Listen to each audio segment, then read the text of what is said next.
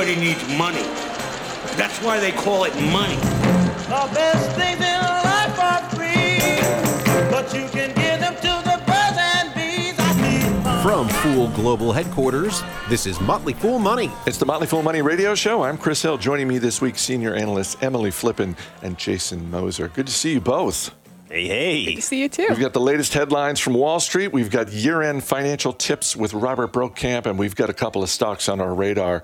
But we begin with the Magic Kingdom. On Thursday, Disney made a number of announcements tied to the company's Disney Plus streaming service, including new movies and shows tied to franchises like Star Wars and the Marvel Universe. Disney Plus currently has 86 million subscribers. CEO Bob Chapek expects at least 230 million subscribers by the year 2024. And Jason, investors like what they heard because on Friday, shares of Disney rose 15% and hit a new all time high. Yeah, hey, listen, my, my kids are, are dancing around the house here as, as longtime uh, shareholders of Disney, and, and I, I understand why. It, uh, when, when you when you look at this business, when you add up all of the media related operating income, uh, it, it's it's very meaningful to this business, basically half of it. And so I, I, think the concerns for a while as we move into the streaming world were that this this revenue might start disappearing, this income might start disappearing. And it, I think what we're finding, it's not really disappearing; it's just being essentially redistri- uh, redistributed. And and so they're taking more ownership of that entire media relationship and that transaction. I mean, that long term is really what you want to see. And and so while it'll take some time for the economics to fully shake out uh, again, this is what you want to see. I mean, you, you you fired in on some some really big numbers there. I mean, to think that essentially just a year ago they were, they were calling for Disney Plus to have somewhere between 60 million and 90 million subscribers by the end of fiscal 2024. Uh, to, to, to get to 230 to 260 million is really phenomenal. And there have been some tailwinds that that uh, didn't exist back then that exist now, of course. Um, but but I think that the bottom line is you have a company with a, a ton of IP, um, a lot of excitement in being able to really start focusing on becoming a, a very modern day media company, and and it, it will take a little while to shake out. But uh, I mean, this this is a this is a shot across the bow, I think, for Netflix. Netflix, I, I think, is the obvious uh, competitor here. I think they're they're taking note of what's going on here. But um, but yeah, great for Disney. Sounds like things are going well. Emily, how worried should Netflix be? If I were the CEO of Netflix, I would not be losing any sleep over Disney Plus. And granted, take my opinion with a grain of salt. I am a 26 year old millennial with no kids, but I have never in my life so far felt the need to sign up for a Disney Plus subscription. I think it's great for families if you're extremely interested into science fiction and, and the universes that Disney has created. That's wonderful. But I think having estimates for 230 to 260 million subscribers by fiscal 2024 is probably the most aggressive assumption I've seen Disney management make. For comparison, and, and while I realize Disney is an international operation, that's nearly 80% of the US population. So that's big assumptions being made into not just domestic, but international penetration over just a number of years. I think this is a great service, but I do not think this is a service that is as indisposable to every single household the way that Netflix is. Yeah, Jason, Bob Chapek has been in the corner office not very long. I got to say, as a Disney shareholder, pleased to see the stock doing what it's doing. I was surprised he put that big a target out there for 2024. It is, I mean, to be fair, that is a very big target. And they're going to need to evolve this service to become a bit more of a universal offering uh, for sure. I mean, for context, Netflix is going to close out the year somewhere around 200 million global subs. And, and, I think that part of the aggressive assumptions here for Disney is that they continue to roll out in, in new markets. They just launched in Latin America, incidentally collaborating with Mercado Libre. So I know a lot of fools out there would love to hear that. They'll be launching in more markets, including Eastern Europe, South Korea, Hong Kong in 2020. 2021. I mean, I think there are a lot of markets that are really clamoring for this content. The, the, the question I think really for Disney is will they be able to evolve into that more universal service? Uh, remember, they have Hulu, they have Disney Plus, they own FX. I mean, they're figuring out ways to integrate that stuff into their overall media landscape. And then the question for Netflix is again for me it's it's not about Netflix being displaced. I think Netflix is just a core entertainment offering for every household. It's just going to be a matter of how much they're going to be able to raise prices from here because remember Disney Plus on its own is still significantly less expensive than than Netflix. Granted they are still two fairly different services at this point. It was a big week for IPOs. We're going to start with DoorDash. Shares of the food delivery company rose 85% on its opening day.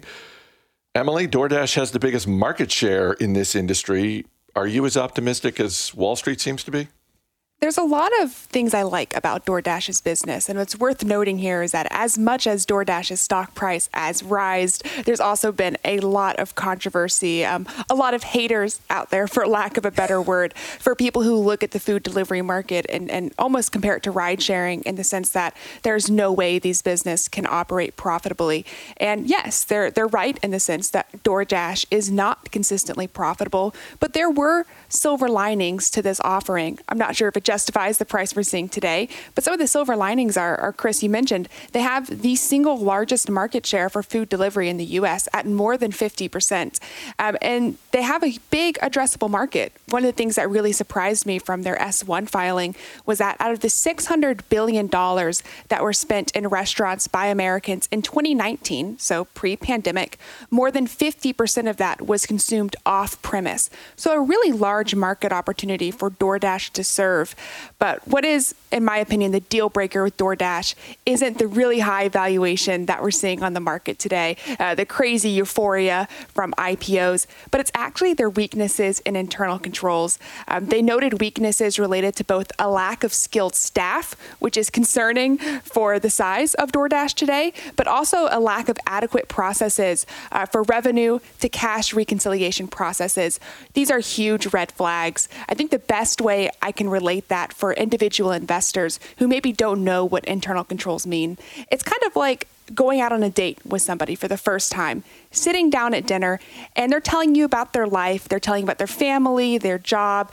Everything seems kind of interesting to you, and you're thinking to yourself, hey, maybe I'll give them a call after this. And then at the end of the date, when they turn to you to say goodbye, they say, well, I think everything I told you tonight is true. What are you supposed to make of that as an investor? Uh, my short story is I'm not looking at DoorDash as an investment until I see turnarounds in their internal controls. One day after DoorDash, Airbnb had the biggest tech IPO of 2020. Shares more than doubled on its first day of trading. And Jason, Airbnb's market cap is now bigger than Marriott, Hilton, and Hyatt hotels combined. Yeah, yeah, and it's bigger than Booking.com. I mean that that's that, that that that says a lot. I think uh, it, it's very difficult to rationalize these IPO reactions of late. Um, it, you know, it is what it is, as they say. But I, I, do think with Airbnb, Airbnb is a good business with a relatively long track record of success. They've been around for a while, and the market tends to give these types of dominant companies a bit more wiggle room on that path to profitability as long as there's signs that the business is growing and they're not making boneheaded investments. And I, and I, think we can make that case for Airbnb right now. I'm not justifying the reaction necessarily, but I do understand the interest in the business and the brand awareness with a business like this alone is phenomenal. Approximately 91% of all traffic to Airbnb comes through direct or unpaid channels. In, in 2019, 69% of the company's revenue was generated by stays from repeat guests. So that tells you they don't have to really pay up to get customers, and a lot of the customers that use the service like it and come back. I mean, those are good metrics to have, and I, I suspect they'll continue to get better. Emily was talking about big market opportunities, and, and, and, we like to talk about that on this show a lot. I, I, Airbnb is another good example of one. They estimate their serviceable addressable market to be $1.5 trillion total between short term stays and experiences. Uh, and, and I think it's worth noting, too, that for younger travelers just coming into the market, new generations of younger travelers, Airbnb, the Airbnb way of doing things is totally normal. I mean, for a lot of older folks, it's been a little bit of a change, right? a little bit of a different mindset. But for a lot of younger travelers that are just coming in, this is just the normal way of doing things, and, it's a really nice option uh, for a lot of travelers out there. So my point is that's just a really long runway of opportunity. Uh, and, and, as we know, investing is all about the future. So I, I, do feel like there's a big opportunity here with this company. I, I understand the excitement. I, I, can't really justify the price today, uh, but but again, it, it seems like a bright future for for a good business. Meanwhile, shares of Costco were flat despite same store sales in the first quarter rising 15%. And Emily, another quarter for Costco where digital sales were up big too. Yes, digital sales did lead the net sale increase of 17% last quarter. Digital sales, e commerce, were up 86% year over year. So Costco is clearly making good on their promise to attract uh, consumers, not just with their in store uh, big box offering, but also encouraging people during these, these times to shop online. I think shares dipped in part due to this slowing growth. It's natural that as this pandemic, I want to say comes to a close, that might be an overstatement right now, but I'll say as people are venturing out more, they're less likely to stock up on things the way they were in prior months. Growth in Costco stores has started to slow down, still keeping up in the double digits, but slowing nonetheless. But there's also something to note here in terms of the premium that they're paying that is hitting their bottom line in terms of COVID wages. That's what they're calling it. Essentially, they're increasing the amount that their store associates are getting paid for working during this pandemic. It's great. It's it's important from a business and social perspective, but I do have to ask myself how many of these wages are sticky post COVID. I think it's going to be challenging for them to come back to their associates, many of whom they're paying more over the past year, to say, hey, now that there's a vaccine, now that sales have normalized, you're not getting paid as much as you were last year. Uh, if I were a betting woman, I would assume that some of these costs are sticky post pandemic. Coming up, we've got apparel, pet supplies, and best of all, coffee. Stay right here. You're listening to Motley Fool Money. Welcome back to Motley Fool Money. Chris Hill here with Emily Flippen and Jason Moser. Lululemon's third quarter profits and revenue came in higher than expected. Shares falling a bit this week, but still up 50% for the year, Emily. And is it just me, or is Lululemon cautiously optimistic about the holiday quarter? I would almost say the word cautiously is too much of an understatement here for Lululemon. Their revenue of 1.1 billion was up 22% year over year, and this is against the backdrop of a pretty soft retail environment, especially for clothing retailers. So Lululemon has certainly made up in terms of market share during 2020. I would encourage investors to look at the yearly price movement, not the weekly for this company, to really show the dominance that Lululemon has created over the course of this year. Uh, to further emphasize that same store sales were up 19%. And again, this is when most people aren't going into physical stores, they're shopping online what I think is probably the most important aspect for Lululemon's business is their ability to reach consumers directly. These are consumers that are going direct to Lululemon's website to shop, especially as we head into the holiday season. Uh, direct to sales, direct to consumer sales uh, grew 94%, reaching over 43% of revenue in the last quarter. This is important because consumers are seeking out the Lululemon brand. This is going to make the company more relevant in the future. And as somebody who is a frequent wearer of of Lululemon's yoga pants and, and clothing. It's a, a trend that I can get behind. Shares of Stitch Fix up 65% this week after first quarter revenue came in 10% higher than a year ago. Jason, they reported a profit too, but this seems like a big jump in the stock price for not a very big jump in the top line. Ah, the power of low expectations, Chris. We talk about it often. Uh, you're forgiven if you're wondering why there's such a strong reaction to, to really what were just kind of okay results. And, and I think uh, they were decent enough results, but this bottom line was a massive short squeeze, and, and around 37% of the float was short, according to Cap IQ data at the beginning of the week here. Um, so when you have a company that, that uh, beats those expectations, and when you have a company that's guiding for 20 to 25% sales growth for the year, uh, I, I, understand at, at, least the enthusiasm there. That's a significant acceleration for them from what they're what they've been witnessing. So they better deliver. Um, I, I, the big question for me with with Stitch Fix is will they be able to sustain the modest tailwinds for their business that COVID has created this year. And, I, am just not so sure. I mean, anecdotally, I've spoken with people who've used the service and then stopped. Uh, I'm just not sure about that longer term relationship with a customer. And, and, that really matters for a business like this because you pay a lot to acquire them. You need to keep them. And in Stitch Fix's case, due to the nature of the business, once they go, once they leave, they, they more than likely don't come back. So, so that's something really to keep an eye on. And we don't get enough information, I think, regarding churn uh, and retention from them. Uh, but let's not take anything away from them. It was an encouraging quarter. Perhaps it can shift the narrative on the business a little. And uh, congratulations on a good week. Chewy's third quarter loss was smaller than expected, but revenue continues to grow for the pet supply retailer. Shares of Chewy up 10% this week, Emily. Chewy might be one of my favorite investments right now. I'm a personal shareholder. And this past quarter, really just further emphasizes my enthusiasm. Net sales increased 45%, but more importantly, auto ship, which is as subscription style revenue as e-commerce retailers get. The auto ship program sales were 69% of net sales. So a lot of those sales are going to those repeat customers. Uh, the customer retention rate at Chewy is truly spectacular for an e-commerce retailer. But what really stood out for me are two aspects.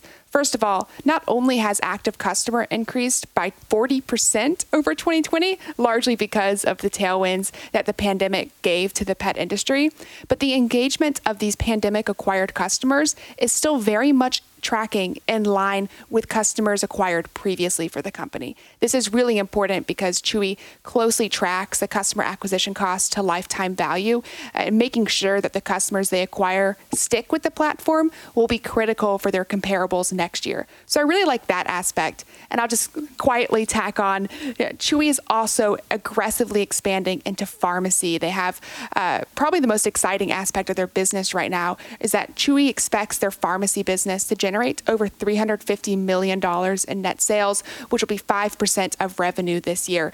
And further, they're expanding their relationship with local vets and, and encouraging trends in pet telemedicine. So there's a lot of things that I like about this business. But to, to sum up, this is a business that is truly firing on all cylinders.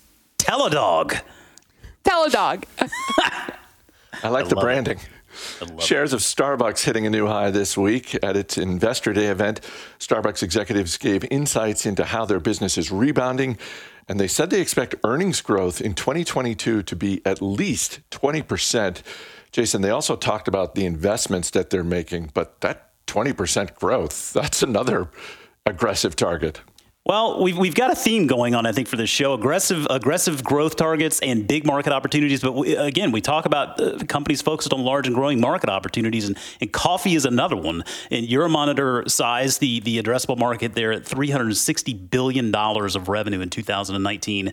They expect that to grow to be roughly $450 billion in revenue by 2023. So, again, a big opportunity all over the world. And, and for Starbucks, it, it does it was nice to see in their investor presentation they're they're trying to focus away from all of the past news with the pandemic and the troubles and the, and the challenges and, and, focus more on on the recovery and going forward and getting back to to that third place and the advantages they had built throughout the years with that third place concept so they're calling for fiscal 2021 to be a bit of a year of recovery, but that's going to set the table for 2022 because they'll be lapping some of those recovery impacts, and that'll contribute to that earnings growth. But um, it was an interesting point they were making here. They've, they've been making a big focus uh, lately on cold. Cold beverages has grown nearly 45% in the past four years for the company alone. And, and the big focus on millennials and Gen Zers, they say uh, G- millennials and Gen Zers under 30 are two times more likely to drink cold coffee. That all has helped drive more than one billion dollars in sales over the past three years. So, so you're going to see this this company continue to really double down on what they do well. All right, Jason Moser, Emily Flippen. We'll see you later in the show. Robert Brokamp is up next with some financial tips to take care of before the end of the year. Stay right here. You're listening to Motley Fool Money. Come to decide that the things that I tried were in my life just to get high on. When I sit alone, come get a little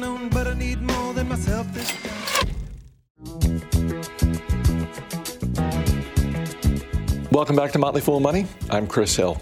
There's just a couple weeks left in the year, which means there's still time to do things in your financial life to make the most of 2020 while you still can. Here with some ideas is Robert Brokamp. He's a certified financial planner and the Motley Fool's resident expert on retirement. He joins me now. Robert, good to see you, my friend. So good to see you too, Chris. So I know that if it's not number one on your list for things to do at the end of the year, high up on your list for people looking to make the most of their financial life is to look at your retirement account and really max that out. Absolutely, yes. And you actually have until April 15th to contribute to your IRA for 2020. But for most employer sponsored accounts, you know, 401ks, 403bs, so forth, you actually have until December 31st. Plus, many accounts don't allow you to just send in a check.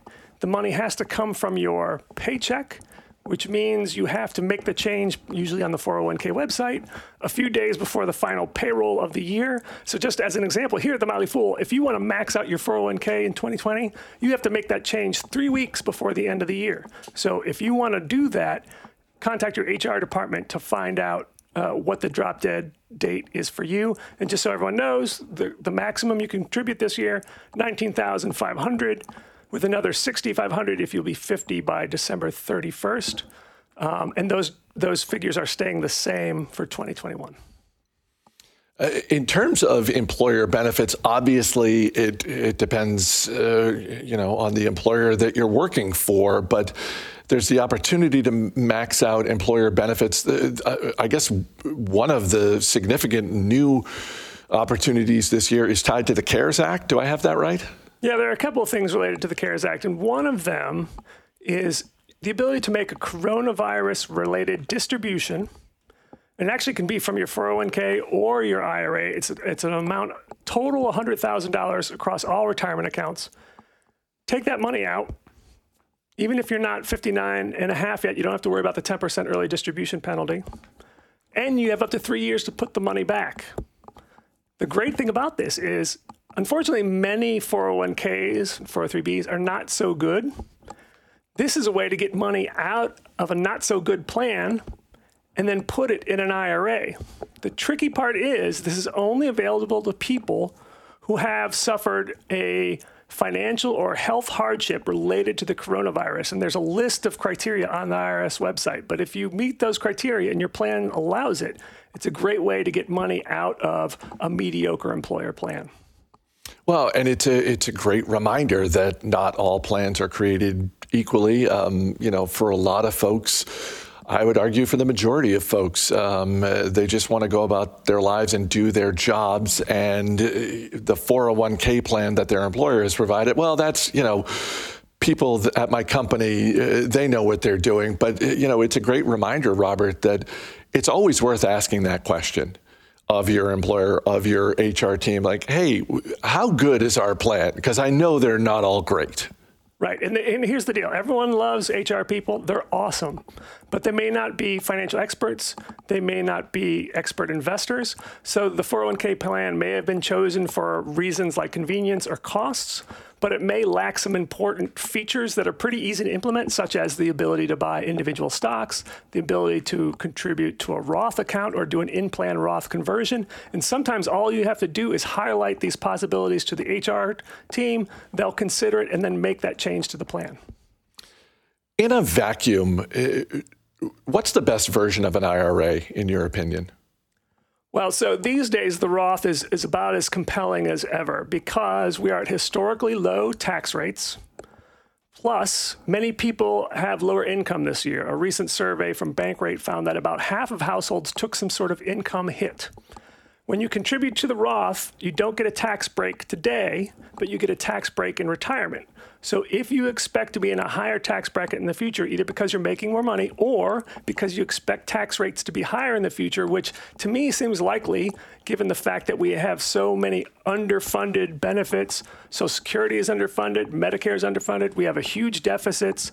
We went into the pandemic with huge deficits, but now they're even bigger. At some point, tax rates have to go up.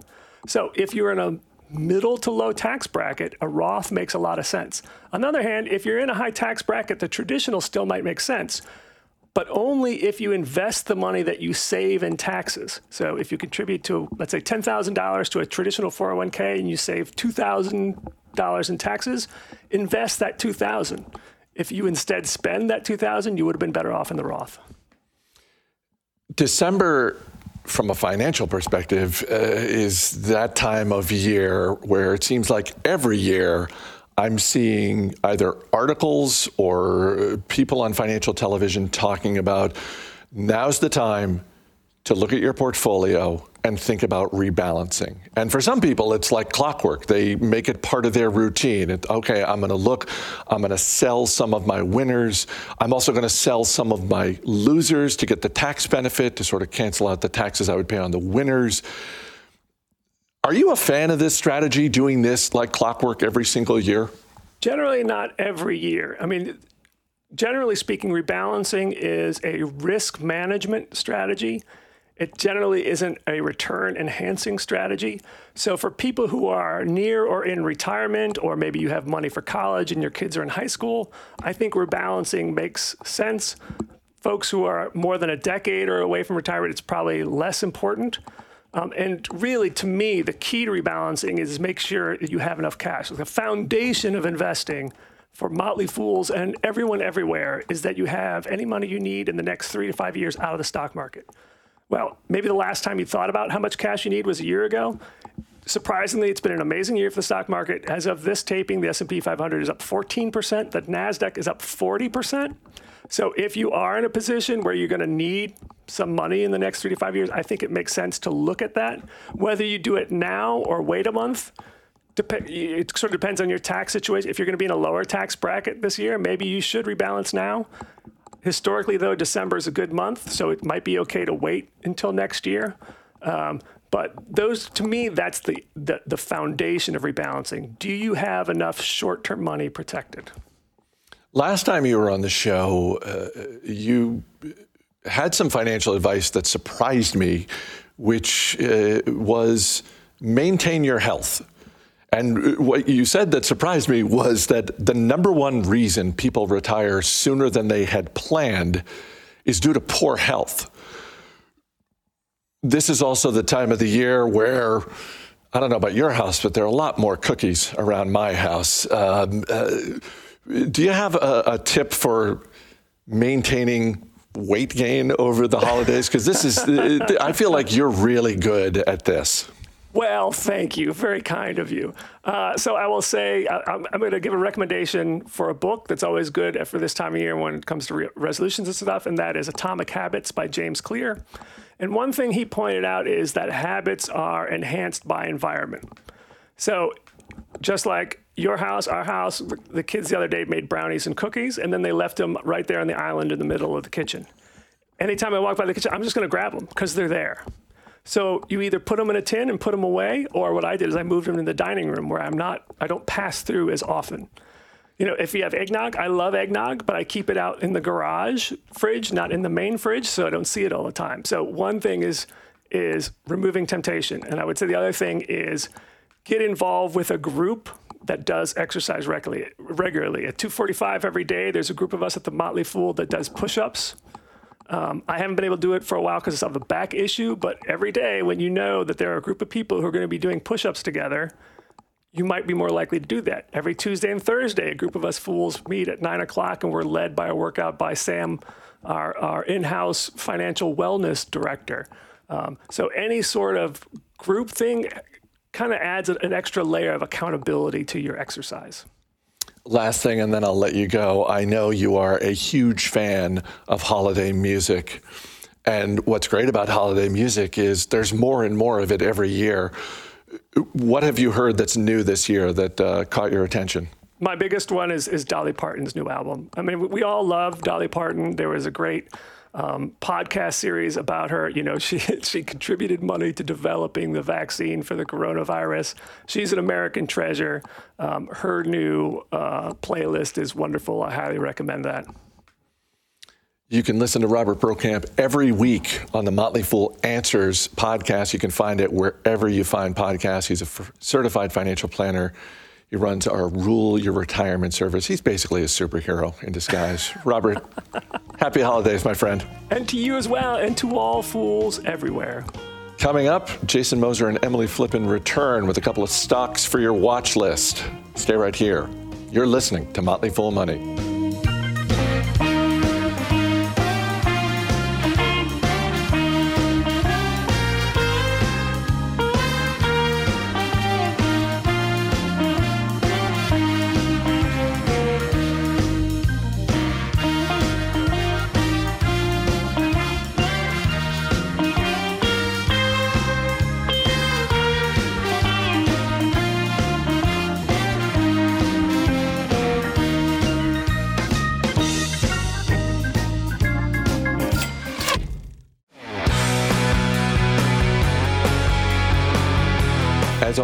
Program may have interest in the stocks they talk about, and the Motley Fool may have formal recommendations for or against.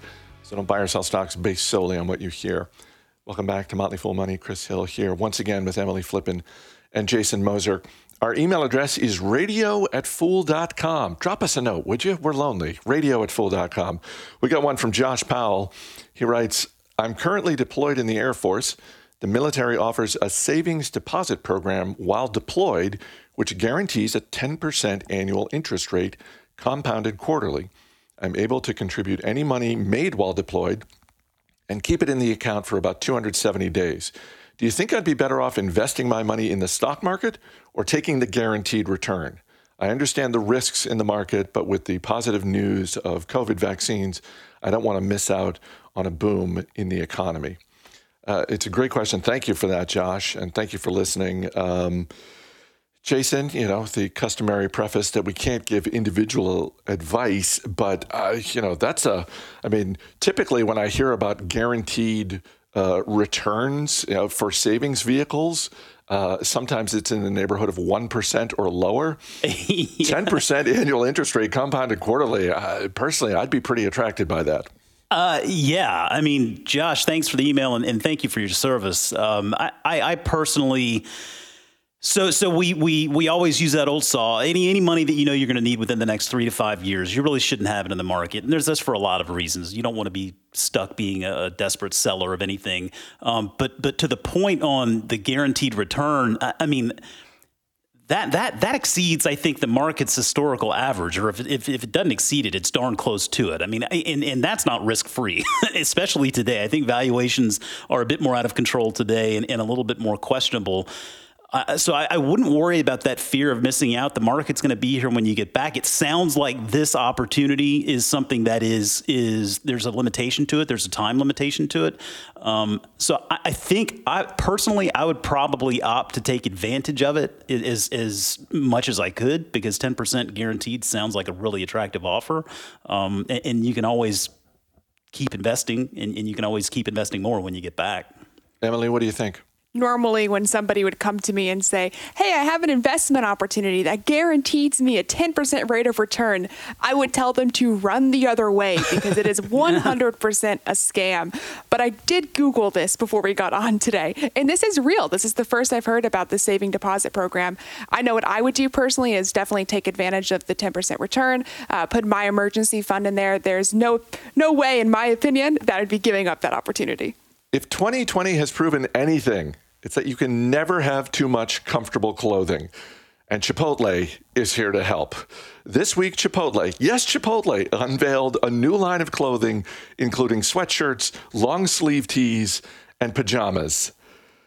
Emily, I gotta say, I, I, I was looking at the clothing, obviously can't touch and feel it, but it, it looks like quality merchandise it looks like quality merchandise and it's stylish too. The hoodie they have is a nice sleek black. It has the subtle yet bold Chipotle logo. I have to admit, I was somewhat enthused. Maybe I should ask for this for Christmas this year. Uh, Jason, I don't know about you. I, I did notice and appreciate the fact that, uh, you know, some of the waistbands are, are, uh, are roomy. um, which is which I think is a great uh, amount of self awareness on the part of Chipotle.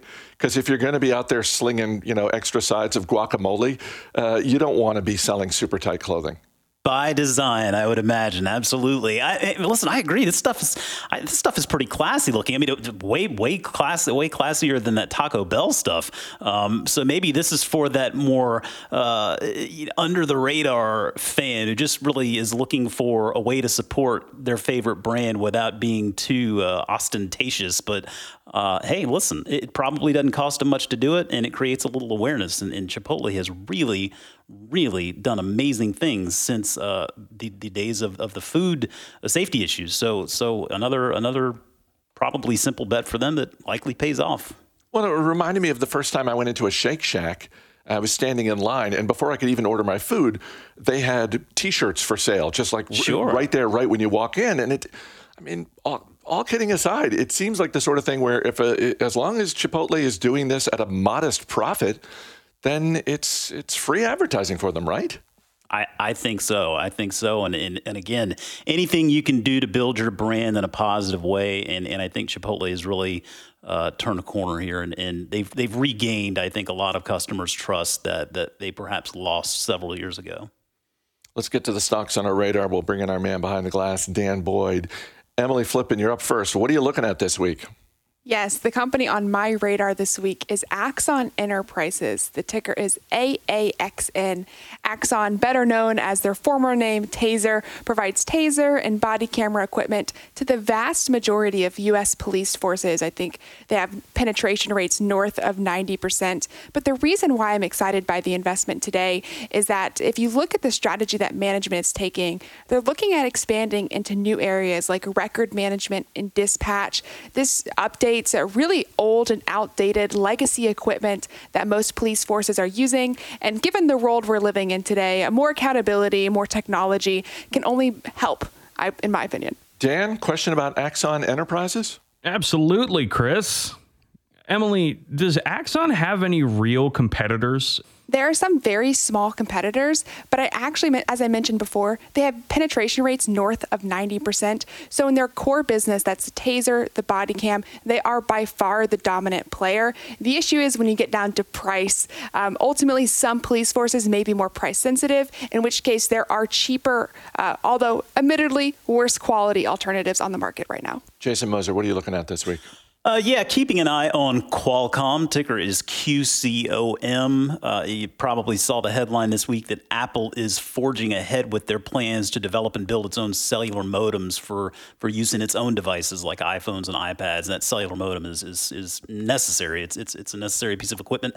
Um, this this not something that really came as any surprise to any of us that follow these companies. It, but you see the reaction of Qualcomm. There's a little bit of a of a reaction uh, selling off the stock. It, I think that's a bit short sighted in and um, you may remember not all that long ago, Qualcomm and Apple, they were involved in a pretty long and drawn out dispute that seemed like it would never end. Thankfully, it has ended, and both companies agreed to drop all litigation. They forged a six year licensing agreement including a two year option to extend, a multi year chipset supply agreement. So, this was a really ideal resolution, and it's a long term resolution. Uh, so, for me, you know, this, this Qualcomm is one of the most important businesses in this line of work. It holds over 140,000 patents and applications worldwide. I mean, it is the it is the most valuable IP portfolio in this business, has over 300 licensees. And as we move into 5G and, and even beyond into 6G, more things becoming connected, Qualcomm will, will remain a very important participant in that value chain. Dan, question about Qualcomm? Yeah, uh, when I heard that you were picking Qualcomm for the show, I thought to myself, what is this? 1995? yeah. I haven't heard that name in years. I know. It's making a comeback here. You can thank 5G for that. Qualcomm was stuck in this saturation cycle as, as we were waiting for this next generation of, of device to come out. Now that 5G is upon us, uh, it is definitely taking advantage and, uh, and utilizing all of that IP to, to get that business growing in the right direction again. Dan, what do you want to add to your watch list? Well, you know what, Chris? I love a good blast from the past, so I think I'm going to go with Qualcomm this time around, even though my gut tells me maybe it's not the best idea. Thanks. Dan. Emily Flippen, Jason Moser, thanks so much for being here. Thank you. Thanks for having us. That's going to do it for this week's edition of Motley Fool Money. The show is mixed by Dan Boyd. Our producer is Mac Greer. I'm Chris Hill. Thanks for listening. We'll see you next week.